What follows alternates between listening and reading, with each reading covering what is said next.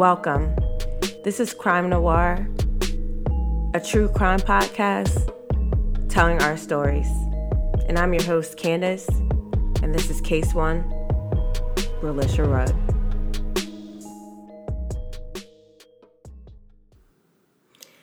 Today I'm covering a case that's near and dear to me. It's the disappearance of Relisha Rudd. This case has touched me a lot, y'all, because Relisha is from Washington, D.C., and the, although I'm not a D.C. native, I do live in proximity to D.C., so that has a huge significance to me.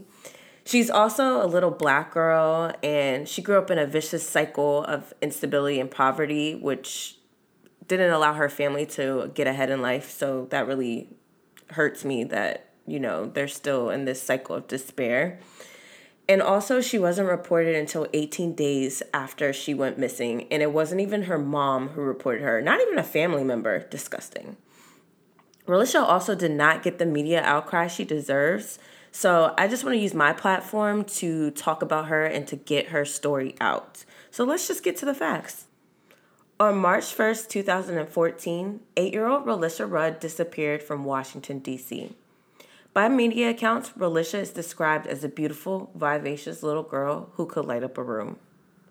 Prior to her disappearance, she lived with her mother, Shamika Young, and her three other siblings at DC General.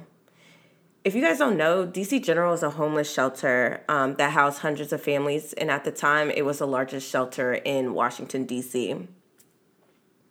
During this time at the shelter, Relisha and her family were befriended by Kahlil Tatum. Kahlil Tatum showed her special attention by offering her gifts. It was also reported that Kahlil was befriending other young girls in the shelter by offering them gifts. And it was also noted that he never sought the friendship of young boys. And Kahlil was often referred to Relisha's God, as Relisha's godfather. In my opinion, this sounds like grooming, but we'll chat about that later. Kahlil befriending Relisha and her family was a violation of company policy at DC General. DC General had a strict no fraternization rule for their employees. Any employee caught violating this rule was supposed to be terminated. In February 2014, Shamika asked Tatum to take care of Relisha for her. Shamika indicated later that Relisha wanted to get away from life at the shelter, which was less than stellar. During this time, Relisha began missing school heavily. Her school was provided multiple doctor's notes signed with the name Dr. Tatum for a sickness. On February 25th, Relisha received her fifth unexcused absence. As a result, the staff at her school scheduled a parent teacher conference to discuss support services to ensure Relisha would attend school. Shamika did attend. There are conflicting reports about the last time Relisha was seen. It's been reported that Relisha was seen in school on March 5th and March 7th. However, the last confirmed sighting of her is March 1st. On March 10th, school officials called a Dr. Tatum and informed him that he would need to provide a medical reason and documentation for Relisha's absences. Tatum indicated that he was treating her for a neurological problem and that she would be discharged by the end of the week. After this call, Relisha missed an additional five days of school. All were unexcused. Meanwhile, her siblings continued to attend school. By March 13th, Relisha had 10 unexcused absences. According to DC law, schools are required to report truancy and educational neglect. The school reported the family to the Children and Family Services Agency, or CFSA, for educational neglect. Finally, on March 19th, a social worker called Tatum to arrange a meeting for them to talk regarding Relisha's health and absences. Tatum did not show up to this meeting, and he left work in a rush before his shift ended. The social worker discovered that Tatum was not a doctor, but he was in fact a janitor at DC General. As a result, the school counselor notified the Metropolitan Police Department and the Child Abuse Hotline. After this time, Relisha had not been seen in school for about 30 days. Finally, a missing persons investigation was launched.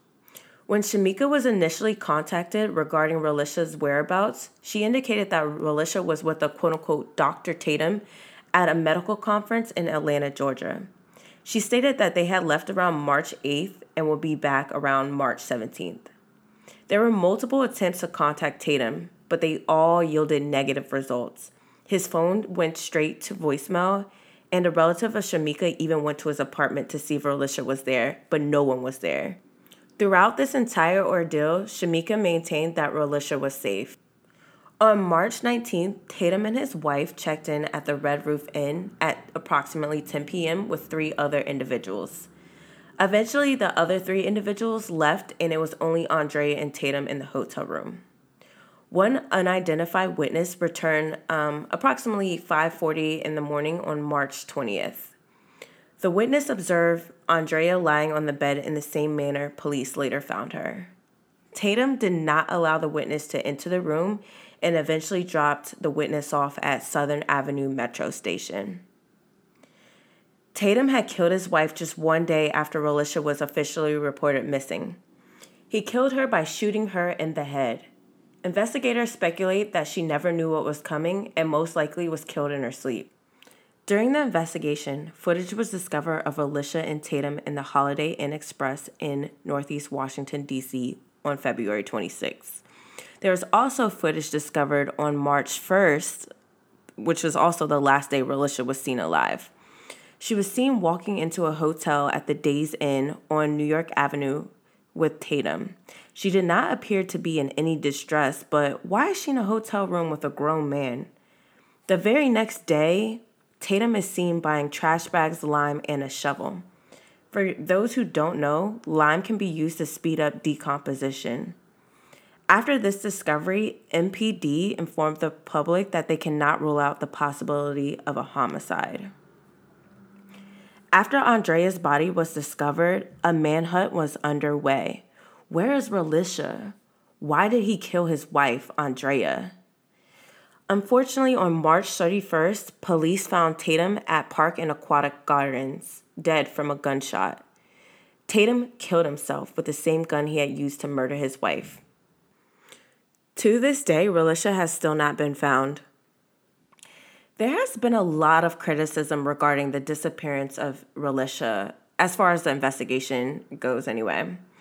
CFSA came under heavy scrutiny for failing to act sooner on Relisha's unexcused school absences and failing to remove Relisha and her siblings from a toxic situation. CFSA was not new to Relisha's family, as Shamika had contact with them when Relisha was just one years old. CFSA learned that Shamika's children weren't being fed adequately, and her home was filthy. Relisha was possibly being physically abused as well.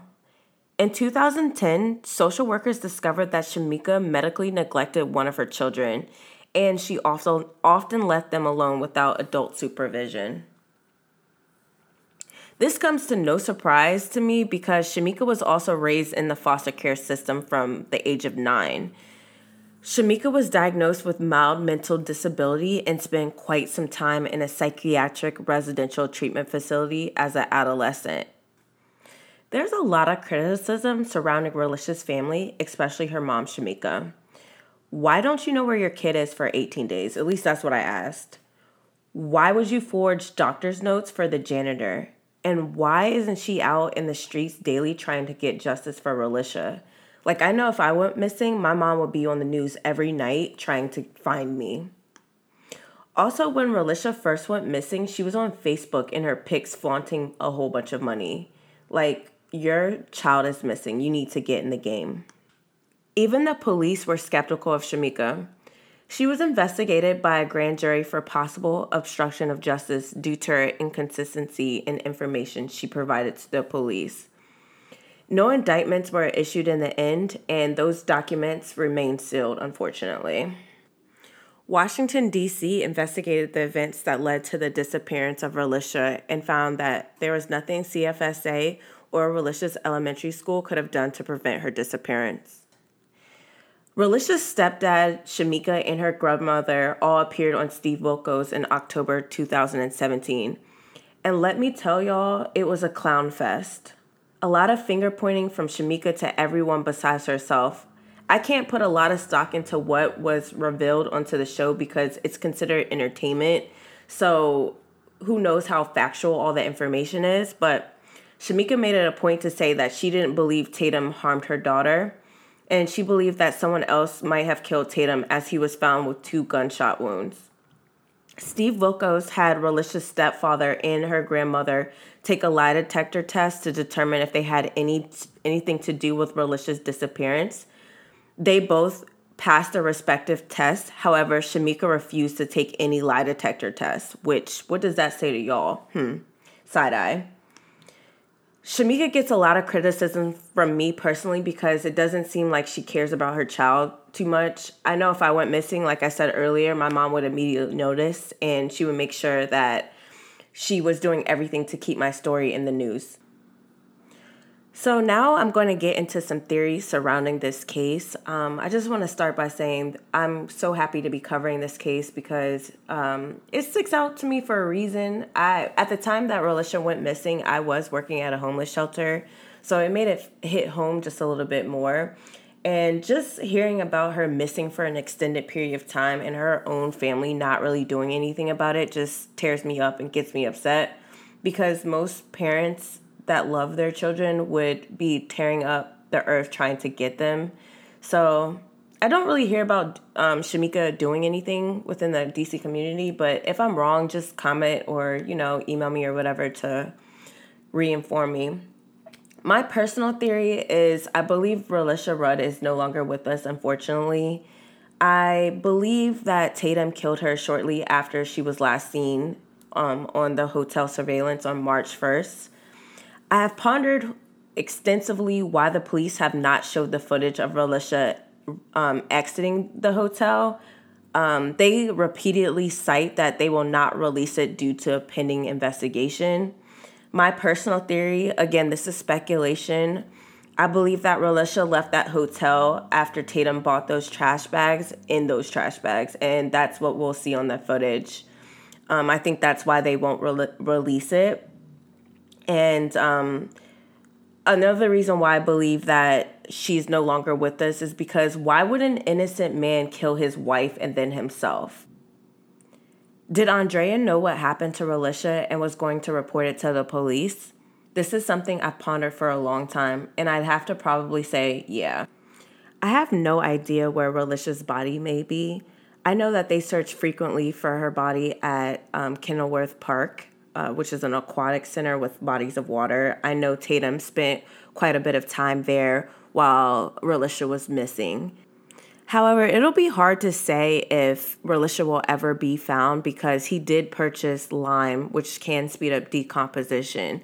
I do believe that if Relisha is found, it will be by happenstance, and I stand firmly within that, and I hope that we can find her. What did his wife know that he wanted to silence forever? Did Andrea know what happened to Relisha and was she going to report it to police? This is something I think about a lot. Like, I want to know why he did it or why he killed himself and where is Relisha? Another theory that I've seen a lot on the internet, um, particularly like Reddit and some of Twitter, is that she was a victim of sexual trafficking. And Don't necessarily buy this one. Um, I personally believe that maybe something inappropriate happened to Relisha the last day she was seen alive, but not for the um, express purposes of sexual trafficking.